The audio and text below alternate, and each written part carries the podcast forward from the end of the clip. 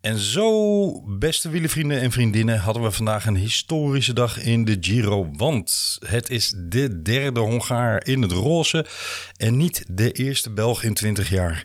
En uh, daar vergiste menigeen zich in. Van Sportza tot uh, Eurosport. Iedereen dacht dat het Remco Evenepoel was die het roze greep. Maar we hebben een briljante voornaam in het roze, Attila. Dat is denk ik wel een unicum. En verder hadden we een Gino-meder die won. Mooi exploot, mooie ontsnapping. Hij bleef over uit een uh, strakke kopgroep en uh, verdient gewonnen. En uh, zo hebben zowel Wesley als ik ieder al attentie gericht op iemand die in deze ronde een etappe gewonnen heeft. En mogen ons daarvoor op de borst kloppen. Welkom bij Vele Podcast. Buongiorno Giro. Ik ben Peter Winnen en je luistert naar de Velofilie podcast.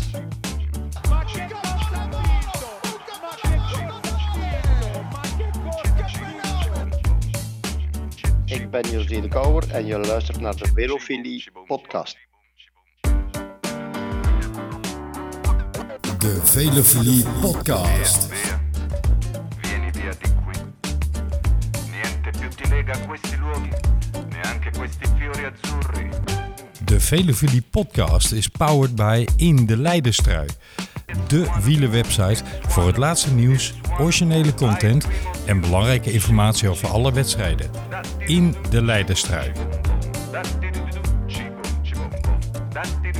Fantastisch. Uit België, groet José de Kouwer. Buongiorno Wesley. Buonasera. Ja, het is eigenlijk al buonasera. Hè? Come stai? Oh, uh, sta, sto bene. En tu?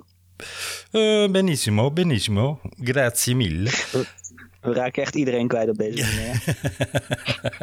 Dit is, uh, hoe gaat het met je in het Italiaans? Ja, maar het is de Giro Wesley. En uh, ik mag hopen dat mensen het leuk vinden om wat Italiaans te horen dan. Um, laten we een puntje bij paaltje beginnen. Heb jij vandaag naar de Giro gekeken? Uiteraard, anders had je me nu niet aan de lijn gehad. Hè? nou, stel, stel ik standaard de vraag. Heb je ook van de etappe genoten? Ja, eigenlijk wel. En dat, dat, dat heeft twee redenen. Dat is één, het weer. En twee, uh, Ineos. En dat ben je toch niet gewend? Ineos heb ik, dat kan ik me voorstellen. Het weer, dat moet je zo eens uitleggen. Maar Wesley, ik wil eerst eventjes naar een heel ander onderwerp, namelijk waar de dag vandaag mee begon. Het grote nieuws wat mij betreft, want ik keek vandaag um, ja, op alle wielenbronnen die ik zo gedurende een dag raadpleeg. En echt niemand, maar dan ook helemaal niemand. Van de buitenlandse media tot alle Nederlandse media. Niemand miste het nieuws. Iedereen had het. Tom Dumoulin keert weer terug in een peloton. Ja, ik, werd, ik werd ermee wakker. Ik, ja, uh, ik, uh, was ik rond een uur of negen of iets en ik uh, pak mijn telefoon. Ik, ik, ik, wil even naar het nieuws kijken en ik zie Dumoulin maakt comeback. ik moet zeggen, soms ben ik nog wel chagrijnig ochtends, maar dat was nu niet het geval. ja, dat chagrijn ochtends herken ik ook. Alleen is dat bij mij vanwege kinderen een uh, paar uur eerder dan bij jou. Negen uur, joh, oh, wat heerlijk. Um, maar ik had inderdaad ook als eerste ongeveer het nieuws mee van uh, Dumoulin komt weer terug. Hij schijnt in de ronde van Zwitserland op te stappen. Heeft inmiddels ook Jumbo-Visma bevestigd. En de hoofddoelen zijn NK tijdrijden en de weg. En dan het absolute hoofddoel van dit seizoen, Olympische tijdrit. Het zou toch wel legendarisch zijn als hij dan die medaille binnenhaalt, hè? Het zou uh, grandioos zijn als hij die haalt. Ik, ik ben ontzettend, maar ook ontzettend benieuwd naar... hoe staat het met zijn uh, conditionele achterstand of zijn vormachterstand? Of heeft hij die wellicht wel helemaal niet? Hij is een paar keer gespot met de tijdritfiets en alles. Hè? En, uh, Daarom? Bijna heel Limburg heeft hem op een fiets zien rijden de laatste weken. Dus ik denk dat, uh, dat wel goed zit eigenlijk. hij had uh, beter anoniem ergens anders kunnen gaan trainen. Want nu ja. hij was zichtbaar ja. voor iedereen. Hey, dat, was, dat was Rasmus ook ooit in 2007. ja, maar die straat wil ik even niet ingaan als we het over, nee. over Dumoulin hebben. Um, er zijn mensen die suggereren zelfs vandaag op Twitter en op, uh, via andere social media dat dit nieuws op hemelvaart, dat daar een samenhang in zit. Maar ook die straat gaan we niet in. Ik wil alleen maar benadrukken. ja, joh, alle wonderen worden erbij gesleept als het nodig is. Um, ja, ik wil uh, alleen maar benadrukken dat ik als Dumulist ongelooflijk happy ben met het feit dat hij uh, in ieder geval besloten heeft dit seizoen, want ik wil ook nog wel eens horen of dat dan alleen maar richting de Olympische Spelen is of daarna een vervolg krijgt, maar dat hij dit seizoen in ieder geval weer de vreugde gevonden heeft om terug te keren in het peloton. En uh, ja, ik hoop echt, echt dat die man daar een, een mooi succes uh, in kan behalen in de doelen die hij gesteld heeft. Want ja, dat maakt dan weer de kans groter dat hij zegt, joh. Ja, denk je dat? Dat hij succes heeft, dat hij dan meer geneigd is om door te gaan? Uh, ja, ik, ik, nou laat ik zeggen, ik uh, het ging bij hem vooral om het vinden van, van de lol in het fietsen, het terugvinden daarvan. En het, het kwijtraken van dat hij het eigenlijk voor, voor iedereen doet. Nou ja, we weten al, al vier jaar of zo, dat, uh, nee langer, dat zo'n Olympische gouden medaille op de tijdrit, dat dat echt een van de primaire redenen is waarom hij is gaan fietsen en waarom hij, uh, wat, hij, wat hij de afgelopen jaren aan het doen is. Dus ja, ik hoop dat hij daar inderdaad succesvol in is en dat dat motiveert om, uh, om dan nog even door te gaan. Ja, ik, ik, maar ik denk aan de andere kant ook wel zo dat als hij Olympisch goud pakt, dat hij denkt van nou, het is mooi geweest. Ik heb nu alles, ja, ik heb nu alles binnen en ik, uh, ik ga lekker uh, in Limburg om, in Valkenburg uh, een biertje drinken of zo. Ja, die kans bestaat natuurlijk. Maar wat ik hoop is dat het moeten er dan echt vanaf is. en dat hij dan echt gewoon voor de lol kan gaan fietsen. En ja, als het dan een keer niet lukt, ja, zwaar. Maar dat hij uh, wellicht in die ontspanning wel tot zijn allerbeste resultaten ooit kan komen. Speculatie, speculatie. Nou, je hoort het. Uh, Dumoulin beheerst het wielernieuws en terecht. En uh, het was vandaag echt letterlijk wereldnieuws in de wielerwereld. Ja, maar dat is logisch ook. Hè? Het, is, het is de grootste, de grootste Nederlander. Of nou ja, op de fiets dan. en ja, wel duidelijk dat, dat, dat het echt binnensloeg als, als, als donderslag.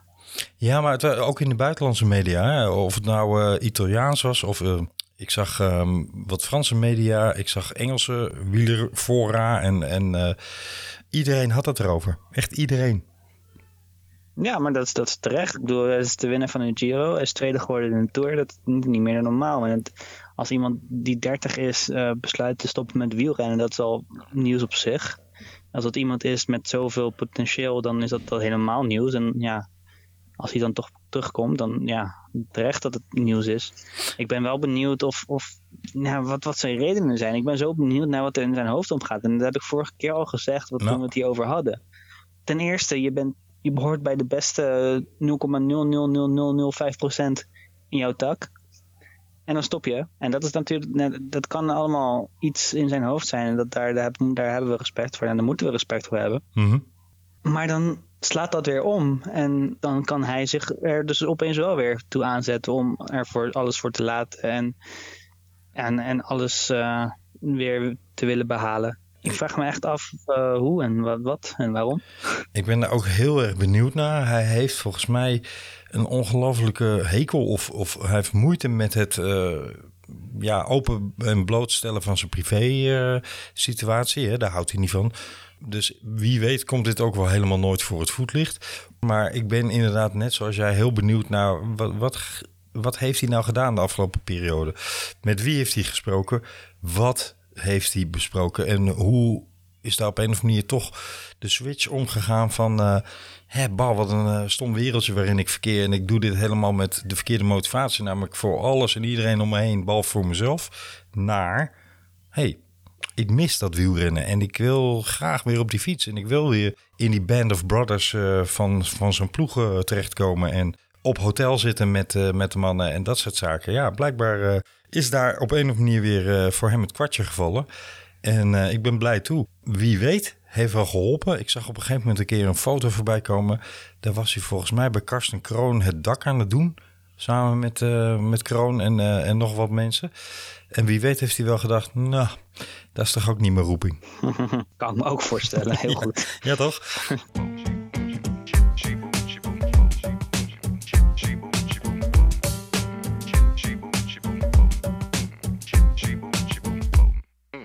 Mooi nieuws, Wesley. We hebben Tom weer in ons midden. En uh, ja, het voelt toch een beetje zo als het in ons midden. Um, hij is letterlijk van iedereen. Ik zat vandaag naar de etappe te kijken. Ik zag op een gegeven moment Johnny Moscon um, op kop sleuren in, uh, in de diepe finale. En toen dacht ik letterlijk bij mezelf... stel dat Gianni Moscon één keer de Giro had gewonnen. En dat hij dan, uh, ja, zou zeggen: Mensen, ik zie het niet meer zitten, ik ben niet meer gemotiveerd. Dan denk ik niet dat dat enige rimpeling zou veroorzaken zoals dat bij Dumoulin geweest is. Geloof ik ook niet dat het zo groot nieuws was. Jawel? Het heeft dus ook iets met de sympathie en de prettige mens die hij is enzovoorts te maken. Ja, ik, ik, denk dat we Dumoulin allemaal heel veel gunnen. En dat, en dat kan inderdaad best wel komen doordat Dumoulin vaak sympathiek is. Eh, ook op momenten kan die best wel kattig uit de hoek komen. Mhm. Maar uh, nou ja, vaak is Dumoulin hartstikke sympathiek. En eigenlijk gewoon een normaal persoon die, niet, die zichzelf niet wil veranderen voor, voor tv of media. Of, en dat, dat is te prijzen. En dat moeten wij eigenlijk ook doen. Dat iemand gewoon authentiek bij zichzelf blijft staan. En ik denk inderdaad dat uh, daarom het zo is dat Dumoulin nu wereldnieuws is. Omdat eigenlijk, we willen hem eigenlijk stiekem nog wel een keer in een gele trui zien uh, rondfladderen. ik wil het helemaal niet stiekem. Ik wil het heel openbaar. Vooral in Parijs met heel veel mensen eromheen. Ja, dat zou mooi zijn. Dat zou mooi zijn. Hey, we zijn uh, nu even met het roze bezig. En het was vandaag een etappe waarin die roze trui op het spel ging staan. Want we hadden natuurlijk twee dagen geleden de de roze trui overname van de Marquis. Prachtige emoties toonde hij. Maar het was wel duidelijk gaandeweg de etappe van vandaag dat de Marquis dat niet ging houden. Die kwam uiteindelijk ook op fix achterstand binnen natuurlijk. We hadden een, een elite um, groep achter een kopgroep aanrijden. En in die kopgroep zat een naam die ik al eens eerder heb genoemd als zijnde hou die in de gaten in de Giro. Ja, deze wil je binnenhalen. Ja, ja, ja, ja, ja. 1-1, zeg ik dan. ja. Oftewel, Gino Meder heeft, uh, heeft prachtig gereden. Had natuurlijk wel, uh, laten we wel zijn, die heeft een uh, metertje of drie bieren te goed voor Mohoric. Want die heeft wel alle kastanjes uit het vuur gehaald voor hem, hè? Ja, dat, zeker. Die Mohoric, die was natuurlijk ook wel zijn terrein als het bergaf gaat. Mm maar inderdaad, uh, Gino Mede, die, uh, die mag stiekem die beker, beker wel even aan uh, Mohoric geven. Overigens wel jammer dat Mollema niet meer mee kon. Ja, ja. Ik, ik, ik, ik vond Mollema er best wel goed uitzien eigenlijk. Hij, hij was helemaal niet zo aan het, aan het mollen malen. Het zag er niet zo houterig uit. En dus ik dacht, daar, daar zit nog best wel veel speling in. Maar dat, dat, dat bleek dus niet zo. En Meder die, die ging en die, en die bleef weg. Mollema is uh, diep gegaan in uh, die poging om uh, te voorkomen dat hij in een chas patat kwam en echt bij de kopgroep terecht te komen. En dat duurde en dat duurde en dat duurde. Dat nam echt kilometers in beslag. En ja, dat vreet natuurlijk wel krachten. En zeker op zo'n dag als vandaag met, met dat vieze koude weer, waarin je toch al veel moeite moet doen om alles bij te eten en te drinken. Ja, ik kan me voorstellen dat bij hem het nekje eraf was op het laatst hoor. Ik had eerlijk gezegd eigenlijk ver, verbaasd erop gekeken als dat niet het geval was geweest, dan nu het wel gebeurde. Geeft wel ondertussen aan dat zijn vorm uitstekend is. En dat we echt in deze Giro nog wel wat meer van Mollema kunnen verwachten. gaan we nog wel zien. Zeker, maar het, ligt er natuurlijk ook wel aan of uh, Chicone zijn vorm behoudt. Hè? Want als, als Chicone op een gegeven moment voor het podium mee gaat spelen, kan ik me voorstellen dat Mollema toch iets, iets dichter bij uh, zijn Italiaanse uh, kapitein moet blijven dan. Ja, is zo, is zo. Hoewel Mollema wel een beschermde rol heeft hè, binnen de ploeg in de zin dat hij mag vrij buiten. maar inderdaad, als het over een podium gaat, of misschien zelfs mogelijk een kans op roze, ja, dan dan zal hij ongetwijfeld wat meer eh, in het gelid moeten rijden. Maar ik denk toch dat we Mollema in deze Giro nog wel een keer uh, terug gaan zien wat dat betreft. Ook dat zeker. En wat, wat, wat een heerlijke renner is Chicone trouwens, hè? Echt hè, dat wilde ik net zeggen. Hij valt aan volgens mij voor de derde dag achter elkaar. Nou, met één dag ja. ertussen met sprinters, maar oké, okay, ja. Ja, hij valt dus letterlijk aan waar je aan kan vallen. Ja. Je hoeft maar even een stukje omhoog te gaan en het is die aanvalt. Nu ben ik wel bang dat hij dat misschien wel gaat bekopen in de derde week. Mm -hmm. Dat schijnt best een, uh, best een lastig uh, weekje te zijn in de Giro. Ja, ik heb het ook gehoord. er zitten wel een paar bergjes in. Ja. Maar ja, als je nu al zoveel, zoveel doet en zoveel gaat en, en, en doet en, en, en leidt en aanvalt Ja, dan moet je dat toch een keer gaan bekopen. Het doet me een beetje denken aan hoe Yates in 2019 reed. Nee, 2018 natuurlijk. 18 was dat. Ja. ja. De eerste anderhalve week constant in de aanval. Al, al had hij nog 300 meter af te leggen, dan sprong hij nog, zeg maar. En uh, ja, we hebben gezien hoe hem dat in uh, de ene laatste etappe toen uh, lelijk opbrak. Dus ja, Chicone moet wel gedoseerd blijven rijden. Maar ik denk wel dat hij in een uitstekende vorm is. Want uh, hij zat er vandaag ook goed bij. En ik denk dat Chicone deze Giro een belangrijkere rol speelt dan veel mensen van tevoren misschien hadden ingeschat. En ook maar beter voor de kijker hoor. Want nu Landa weg is, hou je niet heel veel renners over die gewoon, uh, gewoon erin gaan. En Chicone is daar zeker één van. En die, die maakt ook wel veel goed voor renners die het niet doen. Absoluut.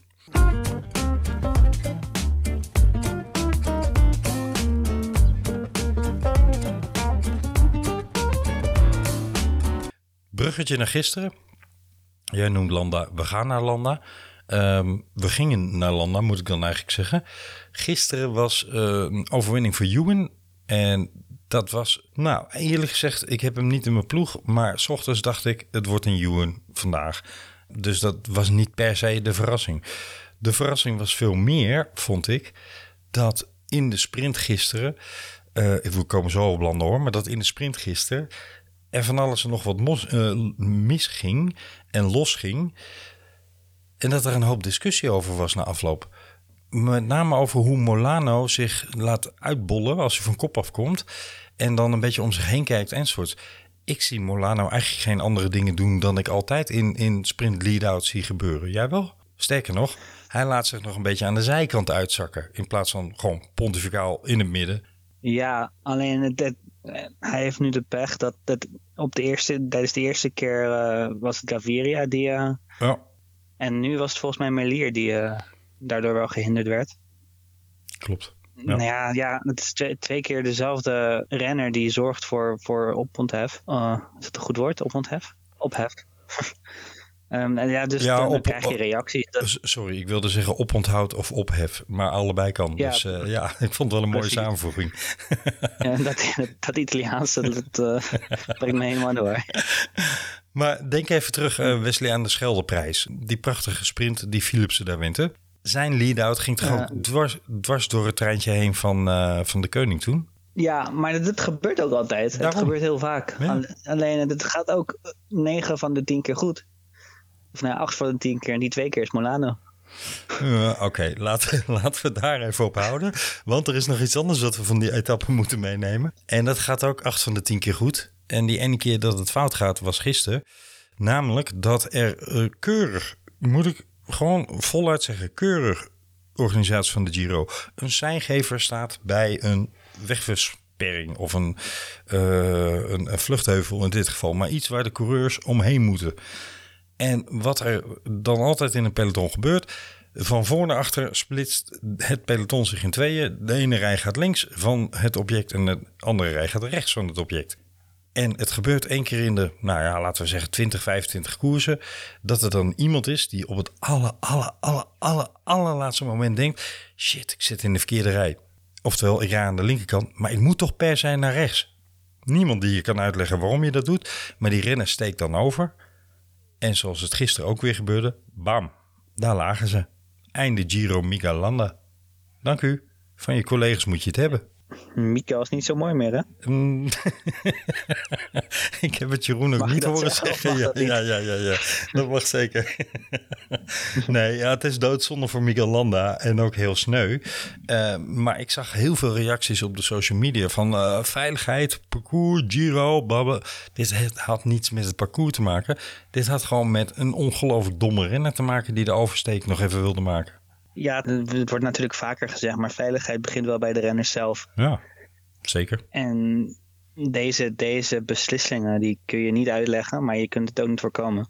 Je, je kan genoeg uh, zijngevers neerzetten, maar op het moment dat de renner op, op het laatste, het aller, allerlaatste moment nog besluit om voor onbekende redenen nog uh, de weg over te willen steken, ja, wat, wat kan je dan als organisatie nog doen? En dan kan je als UC het wel verbieden om met je handjes op de sturen te gaan liggen. Maar ja, Het is zonde van, eh, van eh, de spanning in de Giro. Want ik denk dat Landa echt heel goed in orde was. En dat hij eh, een belangrijke rol had kunnen spelen in... met name ook omdat hij, net zoals Chicone, gewoon van aanvallen houdt. Ja, zonder dat we die gaan missen.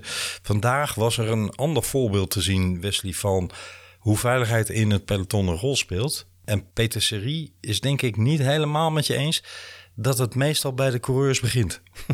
In dit geval dan, hè? zo, maar Want Team Bike Exchange was even met iets anders bezig dan, eh, dan in de gaten houden Peter Serie eh, reten. Ja, volgens mij had die chauffeur een goede match op Tinder of zo. Hoor, want die was echt eh, even helemaal niet bij de, bij de koers. Nee, ik zag eh, op, op de herhaling dat ze uit, eh, ik meen dat het de jurywagen was die ernaast reed, dat ze iets ehm, heen en weer gaven. Een regenjekkie of iets dergelijks. Dat gebeurt wel eens, hè, dat coureurs bij gebrek aan ploegleidersauto die, eh, die spullen uitdoen en het aan, eh, aan de jurywagen of aan de motor geven. En dat belandt dan ergens en dat komt uiteindelijk wel weer bij de ploeg terecht via de ploegleidersauto.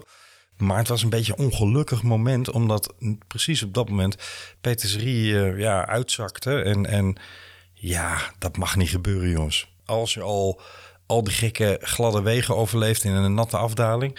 Als je al het gedenderen om vluchtheuvels heen, waar mensen op een plaat gaan omdat ze niet opletten, overleeft. Dan word je op een beklimming, notabene, op een beklimming, word je van je fiets gereden door een ploegleidersauto. Mhm. Ja, maar verplaats je ook even in eh, Peter Serie. Die kan niet meer mee, die wordt gelost, die heeft pijn in zijn benen, die is chagrijnig, die is er klaar mee, regen, koud. En, en dan kan het niet meer erger, zou je denken. En dan komt er nog een auto op je bagage graag. Eh, allee, toch, toch wel, hè? ja, ja eh, ik ben wel heel benieuwd naar het juryrapport. Ik heb het nog niet gezien, maar ik zou het heel graag even willen zien. En gaan we ook in de gaten houden qua nieuws. Want ja, ik mag er toch van uitgaan dat hier een soort van straffement uit voortkomt richting wat er gebeurd is. Want eh, ja, dit kan natuurlijk niet. Tot nu toe Maar wat voor straf zou je hierop moeten zetten? eh, chauffeur een dag niet rijden. Ik noem maar wat. Of eh, een dag achter in de karavaan. on- ongeacht het nummer wat je, wat je hebt. En dan bedoel ik de ploegleiders eh, auto's karavaan.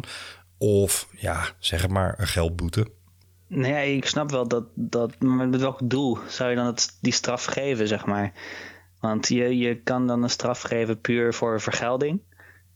Ja. Omdat ze iets fout hebben gedaan. En, maar uiteindelijk schiet je er niks mee op al- als het probleem niet aangepakt kan worden.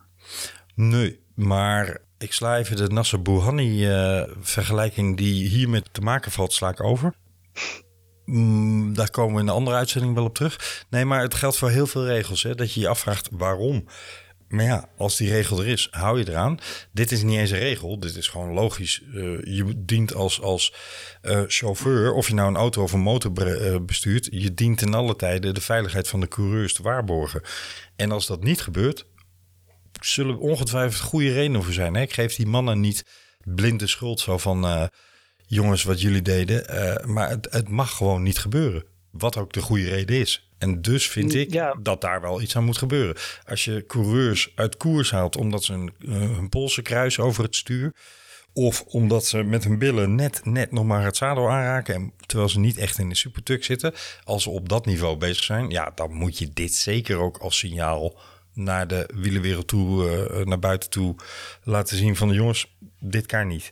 En dat zal allemaal niet met opzet zijn gebeurd enzovoort. Maar het is wel iets waar ze nu over moeten handelen, vind ik. Nee, ja, ik, snap wat je zegt. En ik, en ik, ik, ik betoog ook zeker niet dat het eh, moet afgedaan worden met eh, ah, jammer. Maar ik bedoel, kijk naar uh, Marijn Zeeman in de vorige tour. Die werd uit de tour gezet omdat hij zou hebben geschild of iets tegen een official. Mm -hmm. En nu rijdt iemand gewoon een renner van zijn sok, van zijn fiets. Ja. Nou ja, er worden dus voor minder, in mijn ogen minder, ploegleiders, managers uit de, uit de wedstrijd gezet. En je, als op het moment dat je dus een renner van zijn fiets rijdt, dan kan het toch niet anders dat de conclusie is dat je op dat moment wel een gevaar bent voor de renners. Zeker. En dan kun, je, dan kun je wel weer geld moeten geven. Maar ik bedoel, als dan een Marijn Zeeman uit de Tour wordt gezet omdat hij uh, ze, ja, brutaal is geweest of iets. Ah, ja, dat bedoelde je. Je bedoelt, er is maar één, één strafmaat die hier passend is en dat is gewoon uit de Giro zetten. Ja, omdat je dit, dit, dit risico neem je als je niet oplet. Ja. Je weet op het moment dat jij niet bezig bent met dat er voor je rijdt. ik bedoel, er rijden heel veel mensen voor je. Dan heb je op een gegeven moment de kans dat je iemand tegenkomt. Ja. Van ver af of dichtbij. En dit was wel heel dichtbij. Nou ja, in eerste instantie was het niet zo dichtbij. Maar omdat ze maar door bleven rijden, werd, werd het voor Peters wel heel erg dichtbij. Ja, dit was letterlijk uh, voorbumper kleven. Dus nee, dit is niet de bedoeling. We zullen zien, Wesley, eh, wat hieruit gaat komen. Chips, chips.